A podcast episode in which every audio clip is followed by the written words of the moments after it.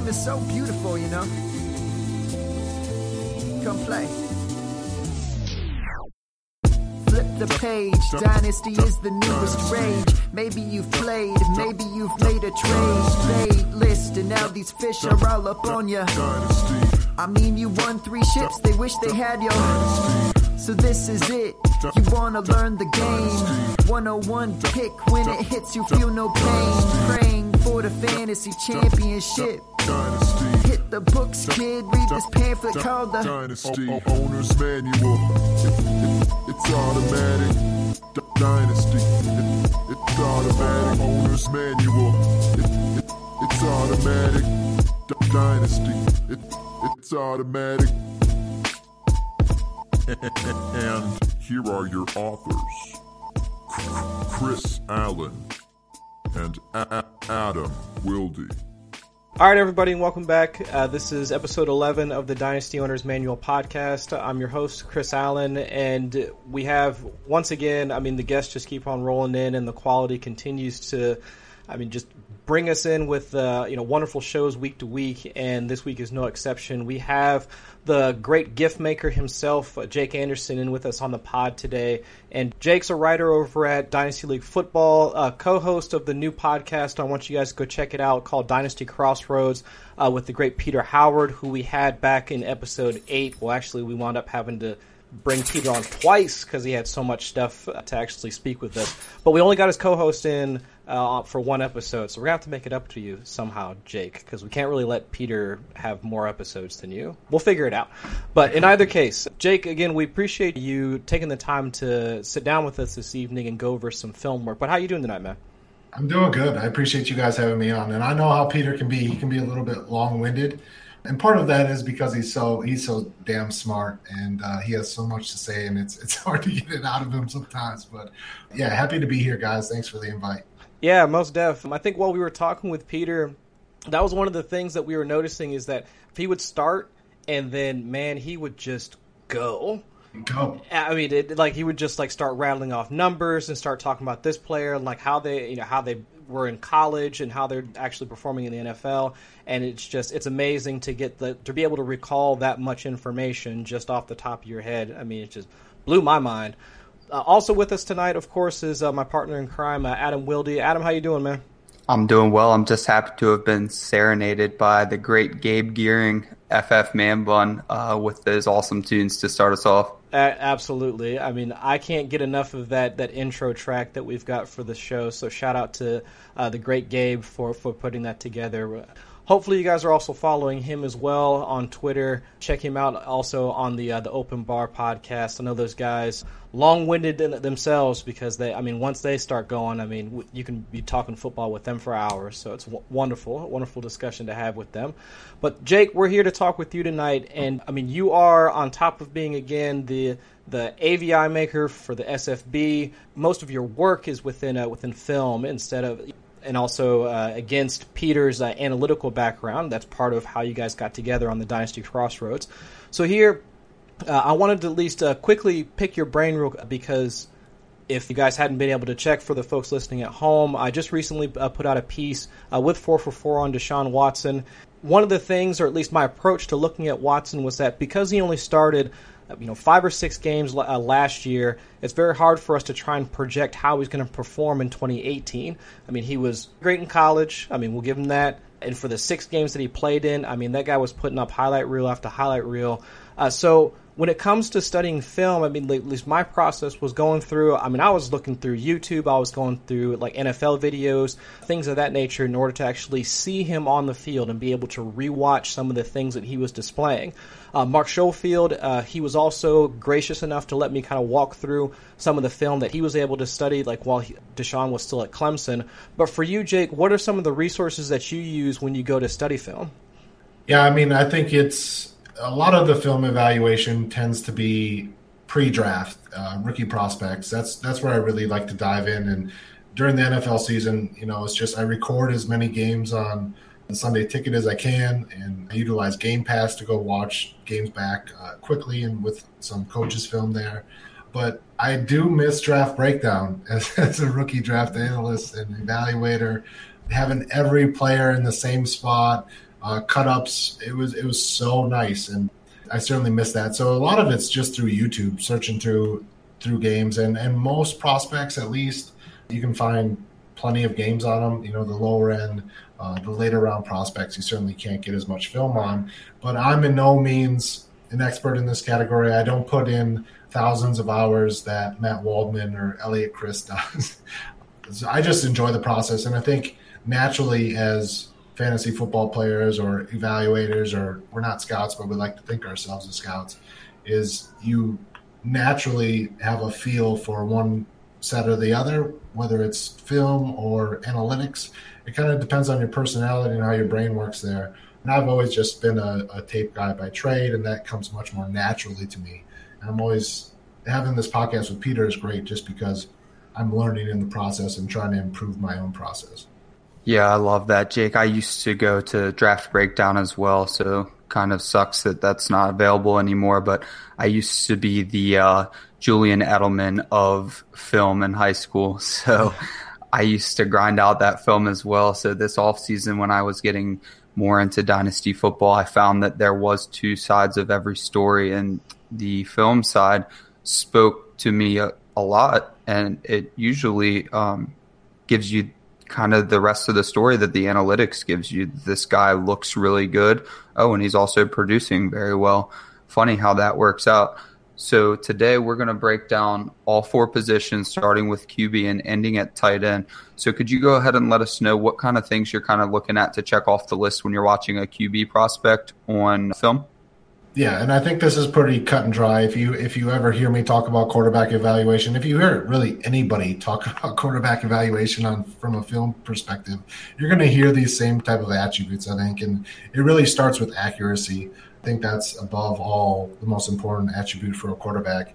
And then going down the list, uh, anticipation, whether it's a pre-snap read, and that's that's a segue to the player that we're going to talk about later, which I thought he showed well in and as a, as a college player. You don't see that very often.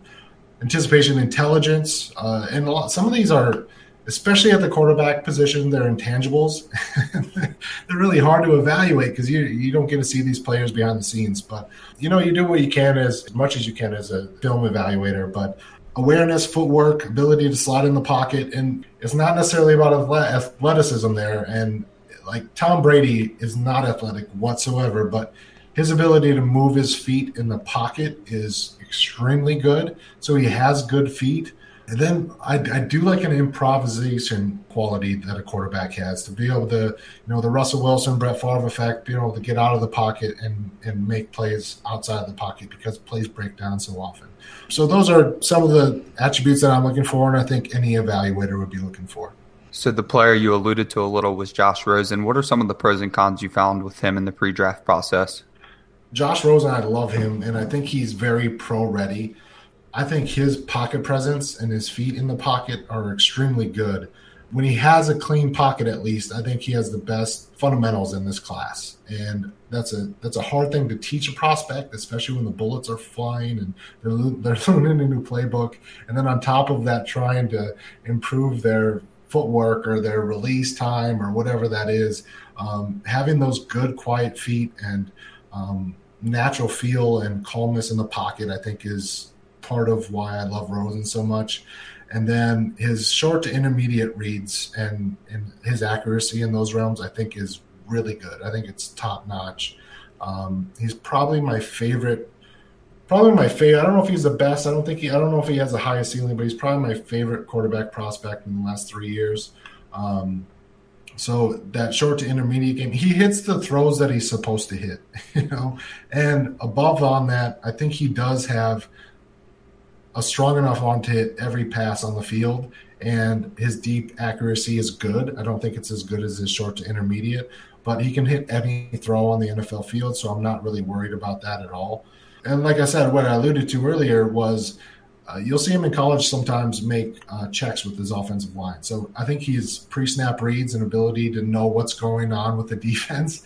And you see that in college so much where they're getting the plays from the sidelines and you know they're just basically just doing whatever they're told and so the nfl is much more in depth league with play calling and to check audibles the quarterback can make those kind of reads on the field, I think that's a huge advantage to be able to check out of a player or uh, change of protection for the offensive line. So I love seeing that as a college player.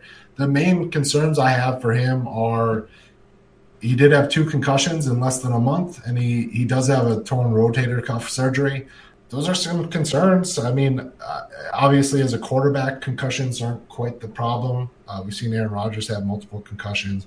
You, they're generally not taking those big headshots very often, so hopefully that's not an issue. I think almost the, the torn uh, rotator cuff or labrum, I, th- I, think it was rotator cuff, um, with his throwing shoulder, that that's a little worrisome. Uh, but if I'm not mistaken, was that a result of him playing football, or was that more from the tennis? Because he player, right? He was a tennis player, but that rotator cuff ha- happened. I think it was in 2016 or 2017. Oh, okay. So I wasn't. I, was, I, forget. It was recently, but I know he did have. Um, I'm not sure if it was what part of his arm, but I think it was maybe a shoulder injury from tennis, and that's what actually made him stop playing. Mm-hmm.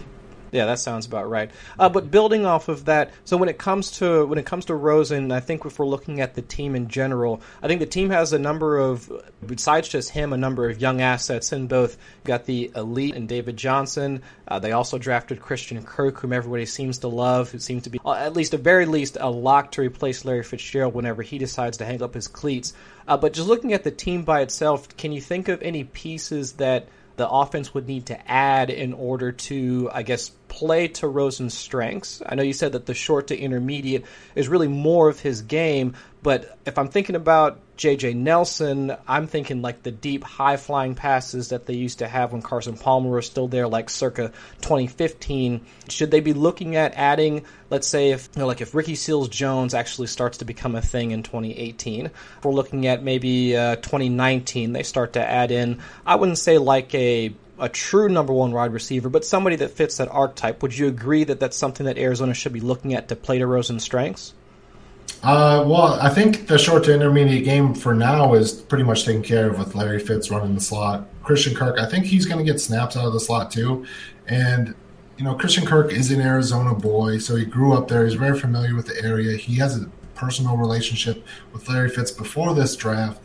Um, and I think he's an extremely smart young man, and regardless if he was throwing rocks at cars a couple of months ago, but I think he is a very he was a very pro ready, intelligent, uh, hard working prospect, and he was pro as soon as he came into college his freshman season. He burst on the scene. He's got an 18 year old breakout age. Um, you know, he ran that offense his whole time there. So I love that fit. They've played together in all star games, uh, Rosen and Kirk before. So I like those two guys. It's, you know, after this season, I think it's going to be who knows what happens with Larry Fitz most likely retiring. But I would like to see them add a high end tight end. And I do like Ricky Seals Jones. Is he a top 12 type, top 15, top 18 tight end in the league. I'm not so sure about that. I think he's a seam stretcher, but going back to UCLA and Rosen, uh, Caleb Wilson was such a target hog, um, and Jordan Lasley was too. And, and that's where I think JJ Nelson can play that role. Jordan Lasley definitely stretched the field at UCLA, and and Rosen can hit that those plays. I just don't think that's his bread and butter. Um, but I'd love to see them add uh, a Noah Fant next year. I'm a huge Noah Fant fan, but I think Rosen just has an eye for those tight ends and can find those throws down the seams. And you know, young quarterbacks tend to like that, have that easy target. So I would like to see them add maybe, and we'll see. Maybe Ricky Seals Jones blows it up this year. Maybe he is that tight end for them. But if he's not, I think that'd be a definitely a point where I'd like them to add some talent. That'd be great. If, also, yeah, that'd be great if Ricky Seals Jones became a thing, mostly just for my best ball teams. But sure. I mean, yeah, that'd be great. I also felt like Brice Butler was better than Terrance Williams all along for Dallas, and that's especially on film, which is what we're talking about. So I think that's a little, little nice little piece going forward. That's true. I actually I've forgotten about Brice Butler. I like the only time that I always I, that I can remember hearing Brice Butler's name mentioned. It's always in the preseason after that, the Cowboys seem to just kind of scuttle his talent, and then he's you never really He'll hear have much. two, more. touchdown, two touchdown game. He'll get added on waivers, and they won't see him again. Right, right. But that They could have be some strange infatuation with Terrance Williams that I will never understand. He must have some pictures of somebody doing something hidden away on his phone or something like that. Because the way that they've scuttled Brice Butler's talent, then the same thing that they've apparently done with Rico Gathers, it's just like I don't How understand. is Like, Rico Gathers not getting any time? Like I after don't the know. Preseason he had. What's the problem there? They need playmakers, and he was a superstar last preseason. I know that I heard that originally I think the team was trying to blame it on uh, Rico. Was he trying to have like a rap career, something like that? Like the same thing with like Cole Beasley trying to do. So they tried to blame it on that, like he wasn't interested in football, and now they're trying to convert him or like make him become a primary blocker. It's just I, I don't I don't understand that team. I mean. It, it's gonna be it's gonna be an odd season for them already, but I mean, That offensive coaching staff is so brutal. oh, it You is. know, like, I that's mean- why I don't want really any part of that Dallas offense. Even like Zeke, like I have concerns, not even off the field, but just like who else is going to take heat off of Zeke? I don't Yeah, think I anybody. And he's good enough to be productive, but is he? Is that offense good enough to sustain being in winning situations where he's going to get the workload and, and the touchdowns that you are expecting as a top five dynasty asset? I'm not so sure about that. And he's he's not getting the receiving volume to be productive in those loaded boxes either. So you're going to see those loaded boxes nonstop, and then he's going to get 50 grabs. It's not like DJ who's going to get you maybe 80 this year or something like that. When at least if the Cardinals are bad, DJ can catch the ball out of the backfield. Zeke's amazing, but he's not the type of running back that's just going to thrive in those garbage situations either. Exactly. And just look at their division. I mean, half their division features, I mean, pretty brutal front sevens with either the Redskins or, I mean, if look at Philly. I mean, Giants, okay, but at the very least, I mean, you've got you've got two out of th- two out of the three that I think he's just going to get beat up this year. But I digress. Uh, but uh, so moving on, uh, so we talked about the quarterback position. So now we're going to uh, move on to the running back position. And so I'll admit, uh, when it comes to uh, film analysis, I would say that as deep as I go in terms of looking at running back film, I remember watching uh, the film on Tarik Cohen doing a backflip and catching two footballs at the same time. At the same time, and I thought that was really cool. But that's about as far as I got in terms of uh, video analysis. So for you, Jake, I'm sure that you could tell me a little bit more about film analysis for running backs. So what do you pay attention uh, for, or what do you look for rather, uh, when it comes to looking at running backs? Uh, I think running back position is my favorite position to watch on tape because I think it's the easiest position to translate to the NFL, and I think it directly correlates and, and succeeds in the NFL. And maybe it's the easiest, so that's why I enjoyed it, and I think I had more success on it. I mean, I, and I've talked about all these attributes on uh, the Dino Crossroads Dynasty Crossroads podcast, but if you haven't heard, I'll, I'll certainly go over them uh, again. Is his vision is incredibly important. I think athleticism at times is a bit overrated with running backs. I think if you if you don't have the vision to take advantage of your skill set, then it doesn't really matter in the first place. Contact balance is like one of my favorite things out of a running back. If you don't have contact balance, you're lower on my list, and that's part of the reason why I'm not a big uh, Rashad Penny fan. Uh, elusiveness is important. Good feet, again, just like quarterback, and some of these these attributes just carry over from position to position and not even necessarily some of the intangibles.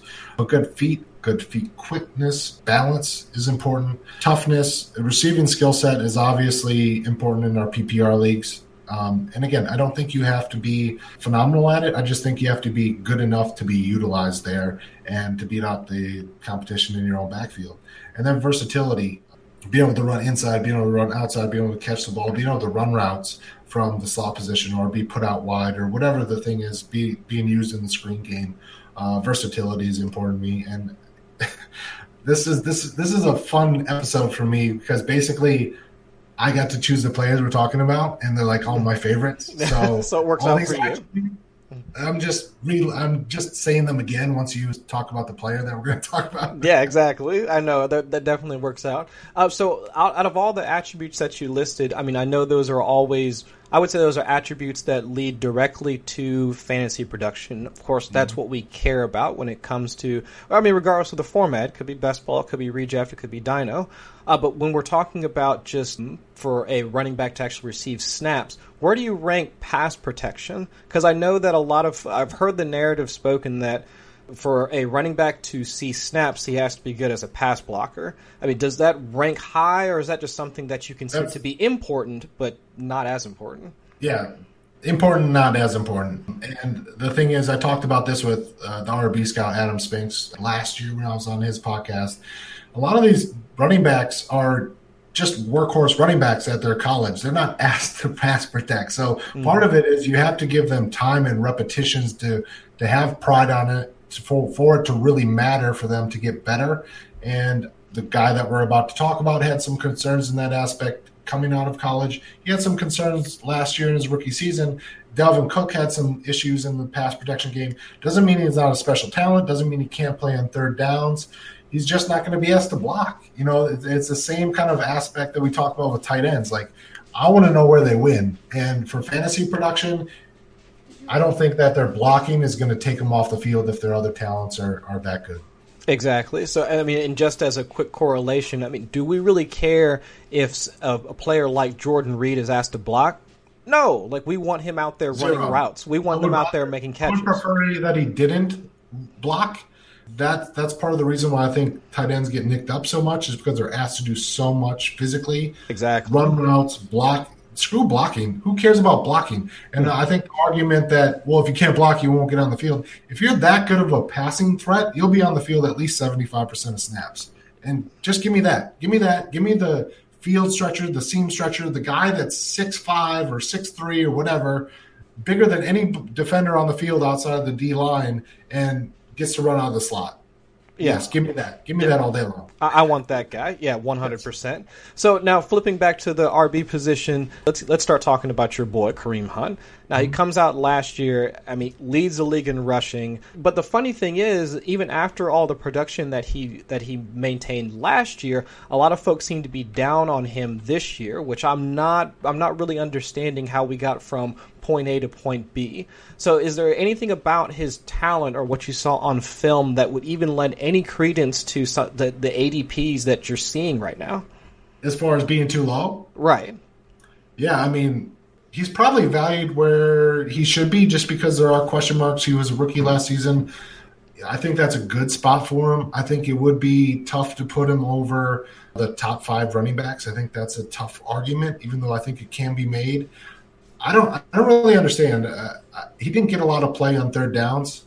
We saw Charcandrick West, Akeem Hunt got some snaps last year from him on third downs, and I think that was from a pass blocking standpoint. I know Matt Waldman's part of his concern or lack of complete enthusiasm with Kareem Hunt was the Chiefs' inability to trust him in the pass protection or even on third down. So I think that's the concern is is he going to be utilized on third downs? Spencer Ware's they say he's healthy. I'm not so sure about that when they bring in Kerwynn Williams and Damien Williams and a bunch of other running backs off the street. I don't think they have huge plans um, for Spencer Ware, even though I do like him as a player. I just don't think people give credit that Kareem Hunt is as good as he is.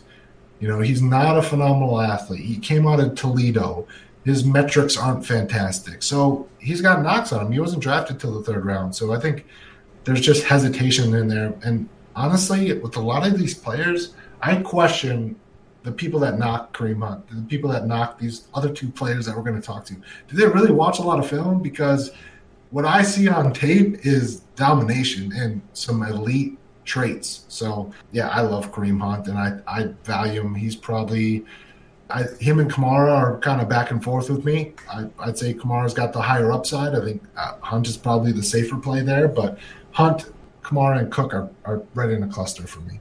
And now, just real quick, when it came to those three players before they were even drafted, where did you have them ranked? Like just taking situation aside after they were drafted in a vacuum, how did you how did you rank those three guys? Sure. So I had Cook in the in just those three players. I had Cook, Hunt, Kamara, okay. and Uh, Cook, I think, was I went a little bit back and forth because Mixon for me was my favorite prospect last year, just from a skills based standpoint. Um, you know, the, the, situation there for him isn't very good. So I think he has lost value from where I think he's being overvalued a little bit because if I think he's being overvalued, I think he's definitely being overvalued because I loved him so much. That situation's a little bit scary. Uh, Gio's there. I really like him. So for me, it was Mixon or Cook, and then Fournette, McCaffrey was originally my RB6. I had him behind Hunt and Kamara because I was concerned about him being a true running back. And originally I think I was I was overdoing it on my hate for McCaffrey because I didn't see him as a as a true running back. And then I came around to him because I saw the pass receiving ability and that role um, in PPR league. So I did move him up to my RB4, and then Hunt was my RB5, and Kamara was my RB6. So, if you want to talk about domination, let's talk about fantasy domination with FFStatistics.com. As you guys saw in the Tyler Gee episode, we're now partners with Addison Hayes, who runs FF Statistics, and I just love the site. So, we've included FF Statistics trivia. So, Jake, I'm going to be a player, and I'm going to tell you all about myself. You're going to tell me who I am, all right? Let's, let's give it a whirl. All right. I'm a QB who finished as QB6 in my rookie season. During a sophomore season that most consider disappointing, I scored just 26 less points and finished as the QB 10. Despite the four spot difference in my finishes, I had the same Z score of 1.2. Who am I? Boy, this is a tough question. Is this, I mean, can I get a hint here? Is he a younger player or is he an older player? Yep, he came into the league two years ago. Is it, is it Jameis Winston? No, it can't be. It is not. That is actually a year That's or two year prior. Year prior. That's a year prior. Take a second guess. Let's see. You ready for the answer? Oh, this is just embarrassing. And the answer is Dak Prescott. Oh, oh my god! god. And we were just talking about the oh, Cowboys. Oh, yes, we were. Not even on my radar.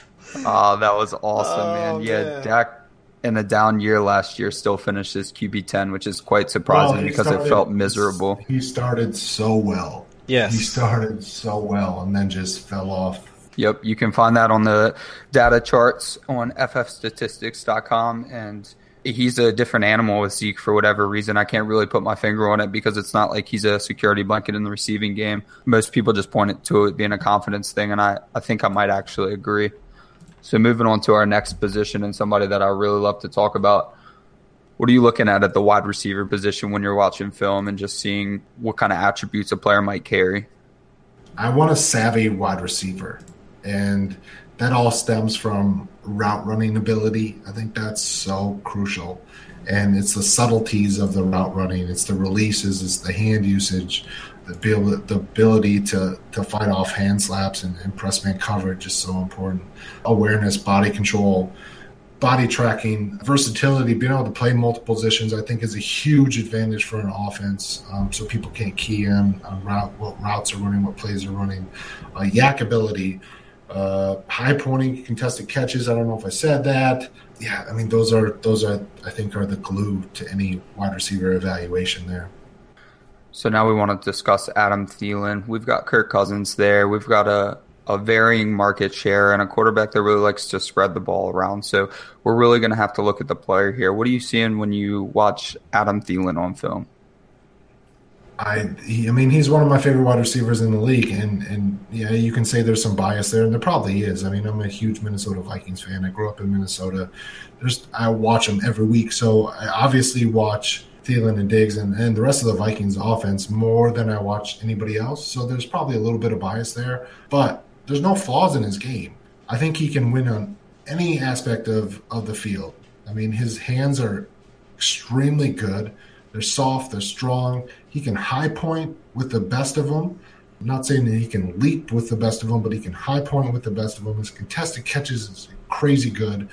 Route running, his nuances, his ability to hand fight at the line of scrimmage is so good, so impressive. He's faster, he's quicker than people give him credit for. He's a white wide receiver that was undrafted. Obviously, he's going to get undervalued.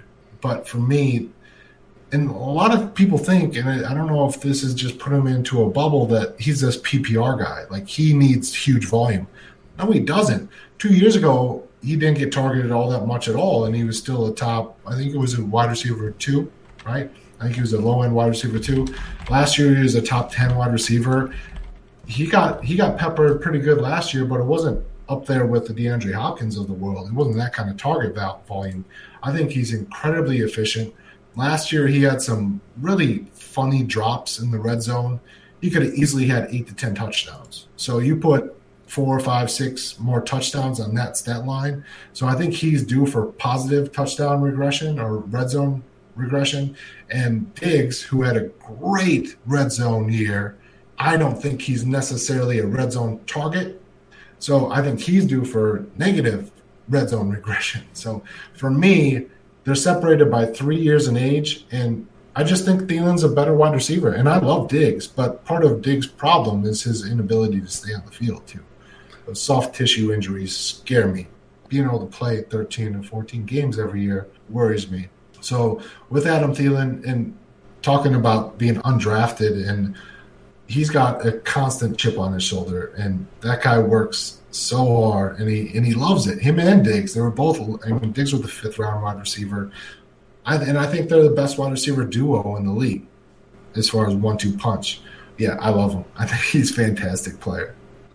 So I was a big fan of Thielen a couple years ago before there was anyone on Twitter to listen to what I had to say, but I, I didn't know anything about draft pedigree. So all I had was football Sundays, and he looked great on football Sundays. I can tell you as a Redskins fan that if anyone's going to see a huge red zone presence, it's going to be Rudolph, and that's going to be big.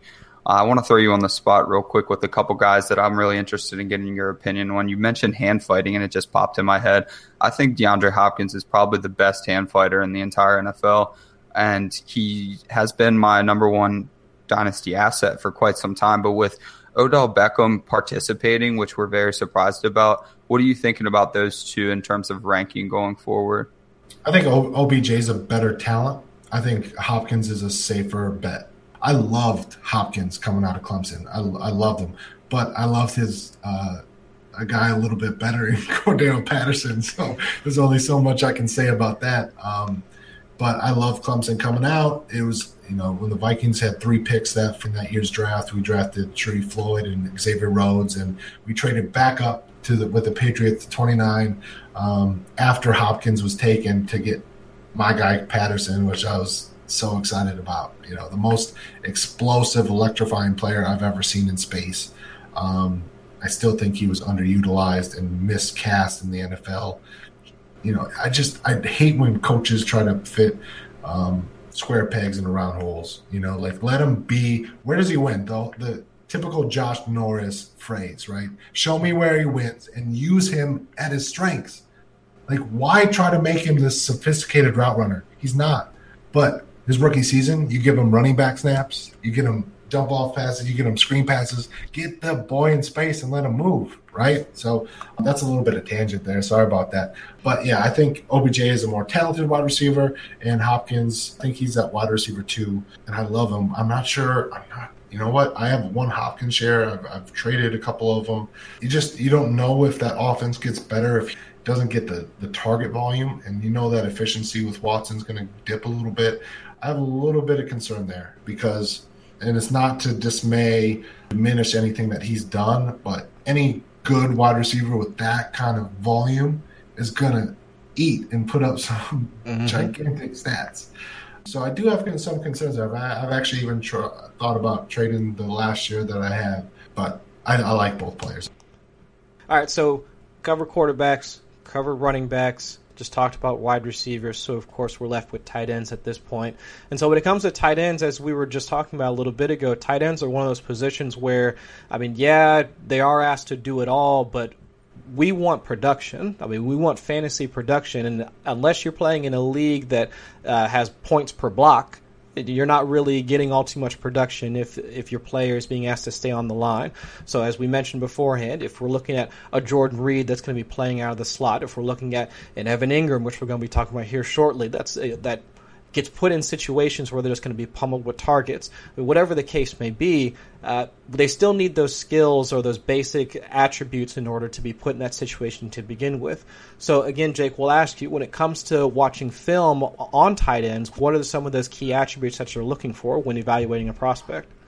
Sure, I want to see a gigantic version of a wide receiver. Basically, uh, honestly, that's really what I want out of a tight end, and and that's why I have you know I've owned Evan Engram in my Devy league for three years. Him and Hunt I got for like a dollar in a rookie auction the first year, so I followed them very closely. And they're near and dear to my heart. So I want something special from every position, and and I've talked about it on other podcasts. I want the tape to pop off to me, and I want it to I want it to like shock me, like leave me shook, and being like this guy. Like there's something about this guy.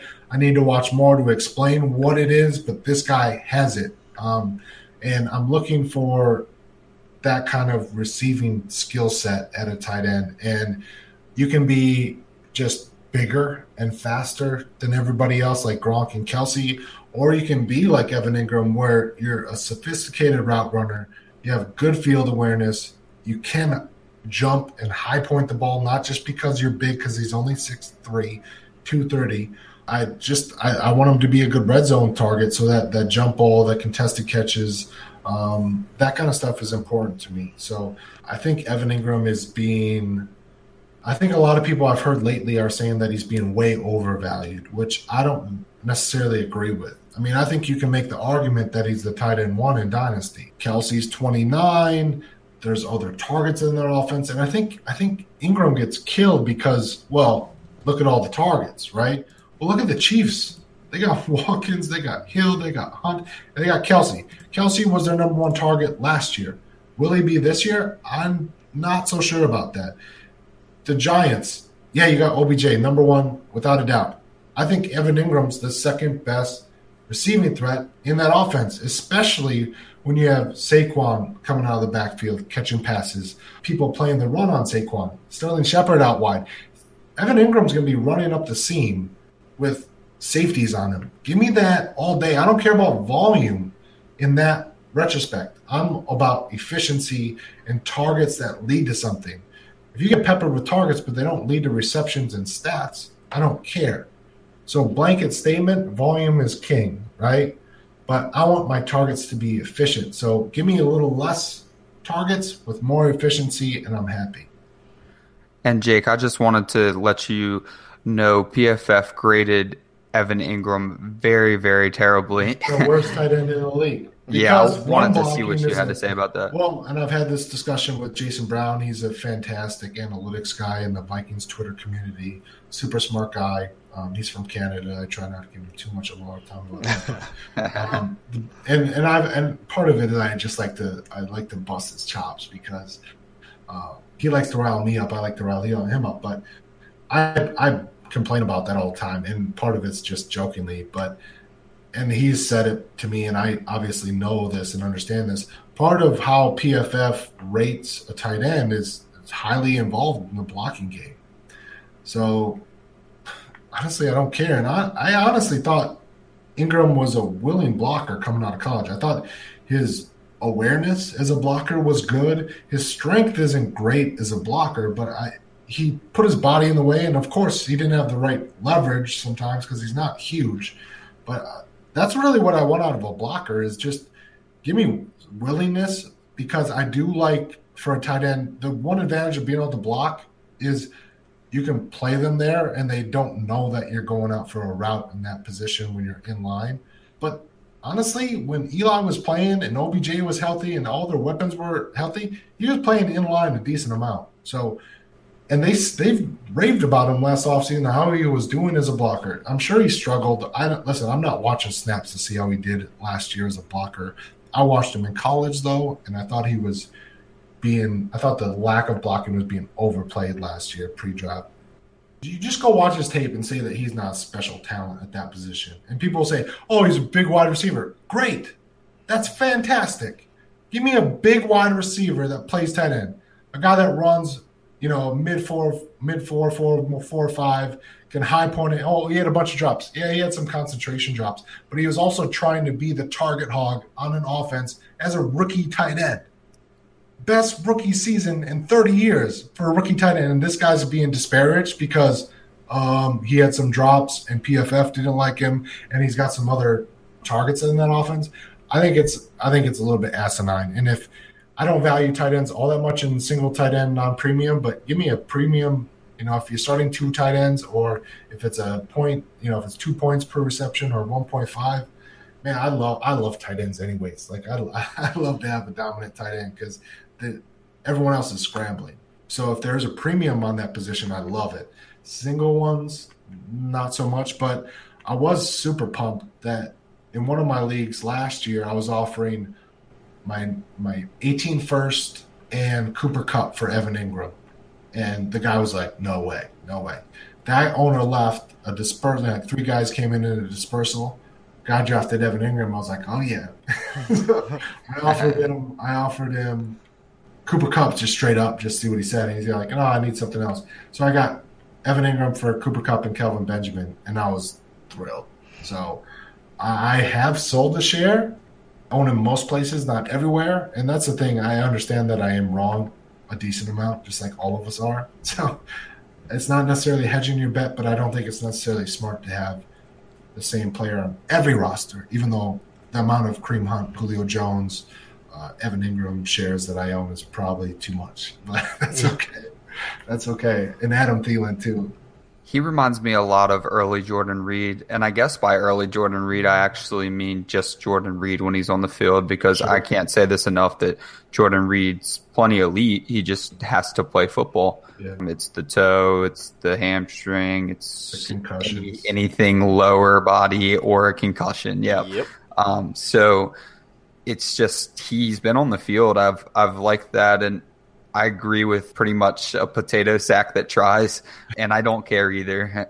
I don't want him to block because he might get hurt. So let's have Vernon Davis block and have Jordan Reed go run some routes as a big wide receiver. You touched on this a little bit, so let's elaborate just a little. So, watching the same film as everybody else, there's only so many resources out there. Have you ever run into a situation where you've watched the same film but kind of got two different things out of it as somebody else? Uh, of course, that happens. Um, honestly, I think a lot of things in life, and like as a golfer, as a golf instructor, um, you know, just someone that's played a lot of sports and and and teaches a sport. First instinct, I think, is incredibly important. So your first analysis on a player is what I try to keep in the back of my mind, no matter what, because there are a lot of people that I respect in this community that are a lot smarter than I am and better evaluated than I am and run circles around me talking prospects. But I always go back to if I'm going to be wrong, it's going to be on my own terms. Like if I'm wrong, it's because my evaluation is wrong, not because someone else I think is smarter than me told me something but I'm going to trust my own evaluation. So the first instinct on a player is what I try to rely on. And honestly, sometimes it doesn't take all that long to to get a feel for a player. And yes, I think you have to do your due diligence. I don't think you can watch a highlight tape and then just say, "Oh, this guy is this." Um, I think you do have to watch at least four to six to eight games on a player to really get a good feel for them. But I also do think highlight packages are a good way to start an evaluation again, show me where a guy wins. If I don't like a guy's highlight tape, how am I going to like his normal tape? Right. So I want to see what's special about a player, and then I'll go see what his negatives are, see what his play by play basis are.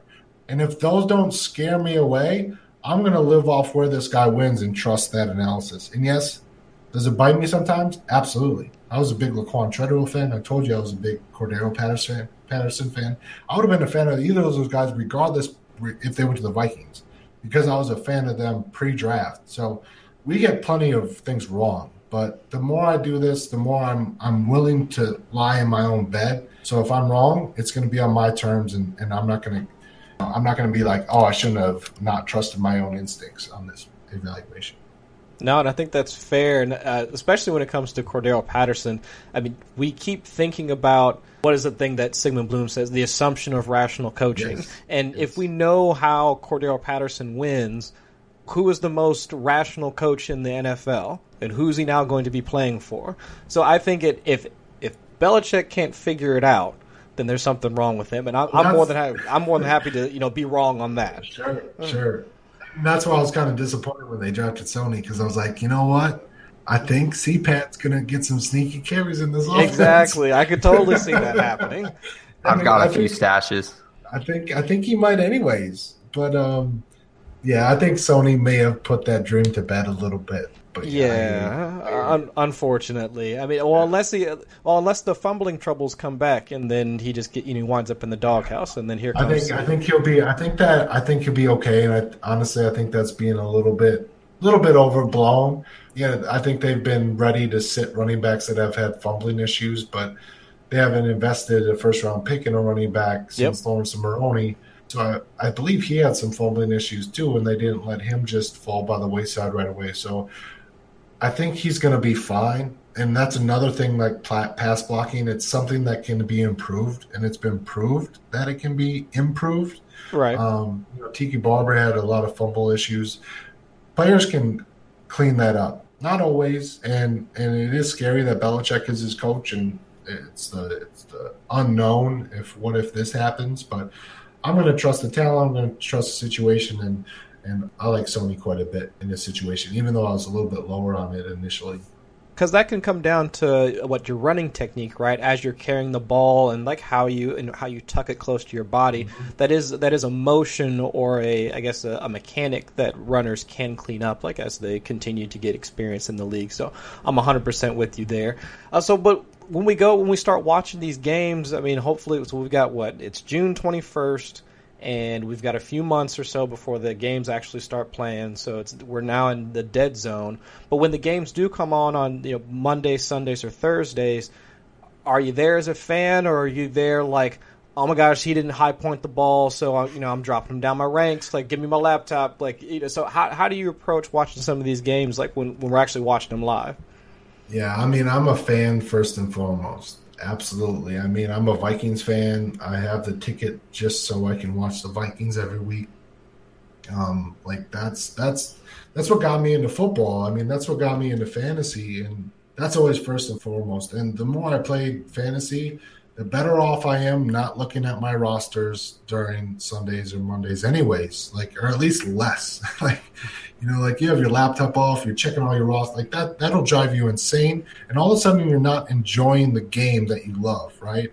And that was the same going back to like being a golfer and a golf instructor. Like, for me, learning golf psychology was so important because early on I was a perfectionist. So like, anytime I make a mistake, I was pissed like, and I would just not enjoy my round of golf because I expected to hit every shot just the way I wanted to. But golf is not a game of perfection like that. And uh, the more I train my brain to understand the dynamics of how that affects my ability to enjoy the sport, the more I came away with being able to enjoy it regardless of how well I played. And that's kind of the same analogy with watching football. You know, like I'm just going to enjoy it. And Obviously, I'm going to enjoy it more if my fantasy team does well, if my real life NFL team does well, but I'm going to do my damnedest to not allow that to ruin my day or my week. as, as hard as that can be sometimes, but um, I'm a fan first and foremost. That's what made me fall in love with football. Evaluation is like this is all just a hobby for me, and I just enjoy it. My wife would say it's too much of a hobby for me, but you know what? We get our kicks where we get our kicks. I could be doing much worse things than enjoying football and, and talking to some strangers that I call my friends on, on Twitter. now, you mentioned Sony Michel, and we're talking about highlight tapes and film. So I won my first share for pretty cheap the other day. I don't dislike them, and a lot of really smart people have them at their running back too. So I was pretty excited to have them. So I went and checked out a highlight tape first play, he reaches for the touchdown on the goal line. And I think back to the Patriots rule that came out last year that you're benched if you reach for the touchdown. I was like, oh my goodness, I have to trade him, which I did, but not because he reached for the touchdown. So we're finishing up here. We've got analytics versus film. That's what Dynasty Crossroads is all yeah. about. Uh, we know which side you fall on, but can you kind of bring us full circle with practical application a little bit and tell us why both sides of the coin matter? Yeah, because we're always looking for answers and we're always wrong so much. You know, that's there's always flaws in every process. So if you're not trying to learn from both, I think you're doing it wrong. And even though, like, film evaluation is natural for me, it's something that I enjoy. I think it's a big part of my process. But I also think one, I'm not smart enough, and two, I don't have the interest enough in numbers, like in analytics. Like that doesn't drive me. That doesn't motivate me. I don't get enjoyment out of that. You know, researching stats, um, putting graphs together, like formulas. I don't do that stuff. So for me, that's what I lean on is what's easy for me, what's comfortable for me, where I've had success from.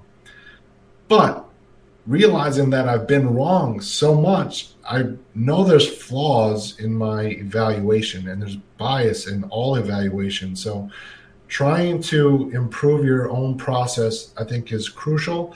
And the amount you can learn from someone that has a different process from you, I think, is incredibly important. And for a while, I think it was film versus analytics. And now I feel like all of a sudden, within like the last year or so, I feel like the two are really starting to conjoin each other.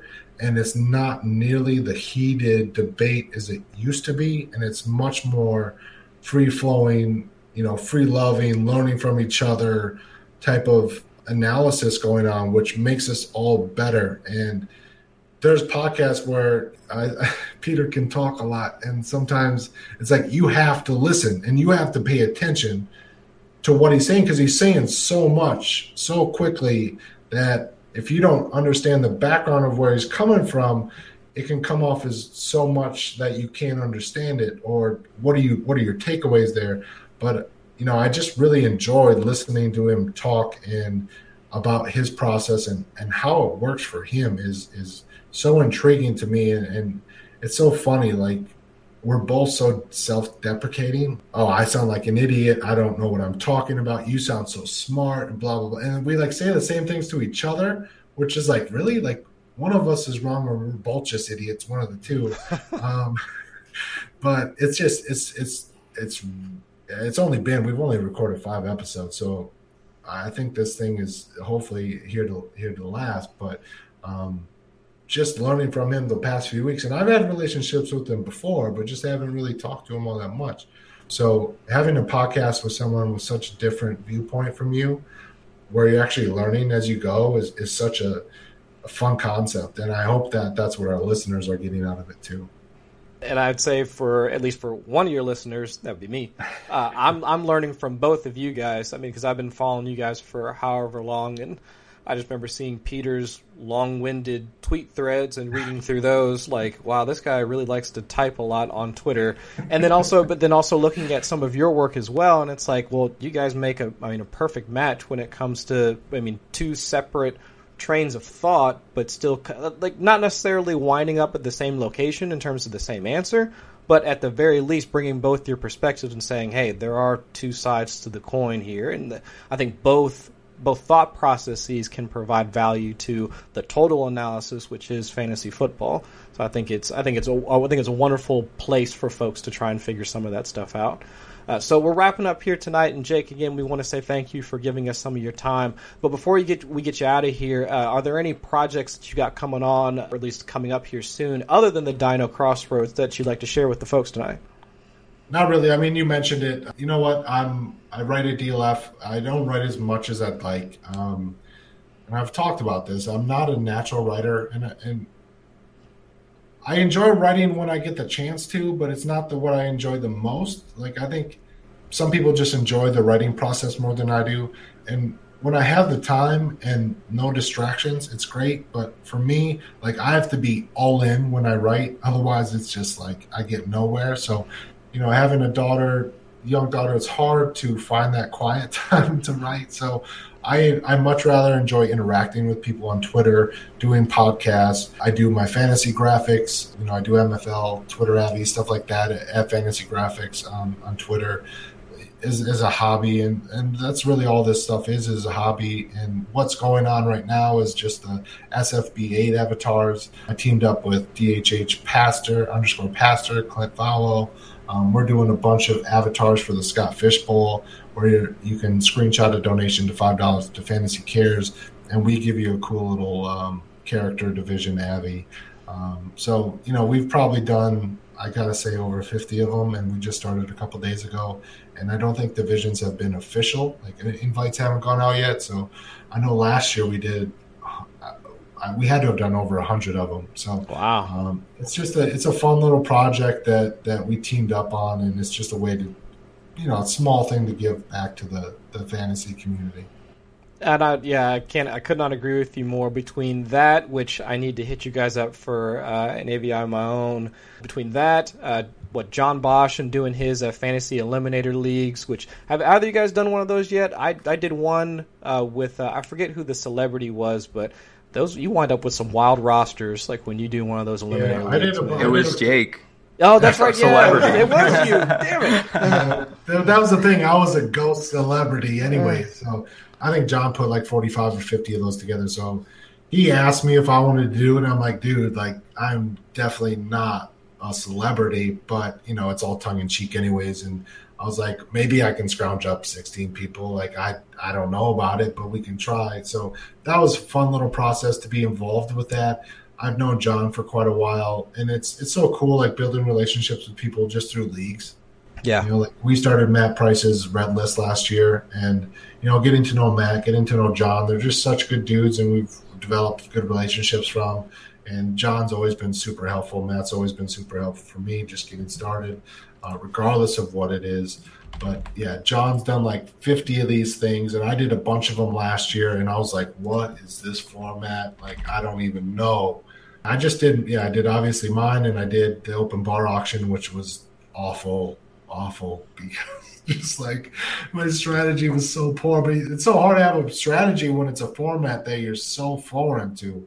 But it they're they're, they're really fun. I think John's earned over like six grand off of these things, which is fantastic. Fantasy Cares is I think over twenty grand now. That's amazing. Which, which is like five grand over last year, and we haven't even gotten started yet. Yeah. Um, so it's just it's, it's, exciting to just like have a tiny little piece of and be a part of. And obviously going into my second year in the Scott Fish Bowl is super exciting. That draft is going to be a blast. And it's so cool like it's so important i think for like fans and like new writers to be able to like be exposed to the community in this way. Like last year i got into the Scott Fish Bowl after like being with dff for like a few months, and I was like, whoa, whoa, like this is crazy.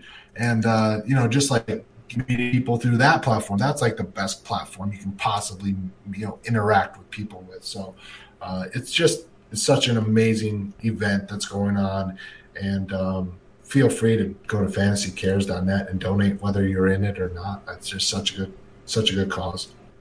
Yeah, I couldn't agree with you more. So again, thanks, Jake, uh, for for giving us your time. And uh, do you so did do you, have you talked with Scott yet, or did you see, uh, but preliminarily, like which uh, which division you're going to be in for SFB? Because I yeah. got placed in a, I'm in JD and Turk. Oh, okay, yeah. all right. I'm in the Dwight Schrute division. Okay. Um, you can see that on my on my Twitter avatar. Uh, I'm a big Office fan, so all right, folks. So again, uh, please, if you haven't already, go and follow uh, follow Jake on Twitter at NFL Draft Talker. Uh, the gifts, the the the AVIs for SFB. I mean, anything that sh- if you're looking for graphics on Twitter, Jake's one of the best. So again, we thank you for, for coming on tonight. Uh, Adam, uh, what else we got uh, for for the folks this evening? Hey, so we're on episode 11 now. It's been a fun ride so far. If we could get some some likes, some rates, some reviews, maybe follow the Dynasty Manual on Twitter. We would love the feedback to just get this show as as best as possible. So we really appreciate Jake coming on, and those fantasy cares charities are just phenomenal. Exactly. So once again, uh, I'm your host, Chris Allen. Uh, you can find me on Twitter at Chris Allen FFWX, and you can find my uh, co-host Adam Wilde at DHH underscore Adam. And for the Dynasty Under Manuals podcast, thank you guys for listening, and we'll catch you guys next Dynasty week. is the newest rage. Maybe you've played, maybe you've made a trade, trade list, and now these fish are all up on you. I mean, you won three ships, they wish they had you. So this is it.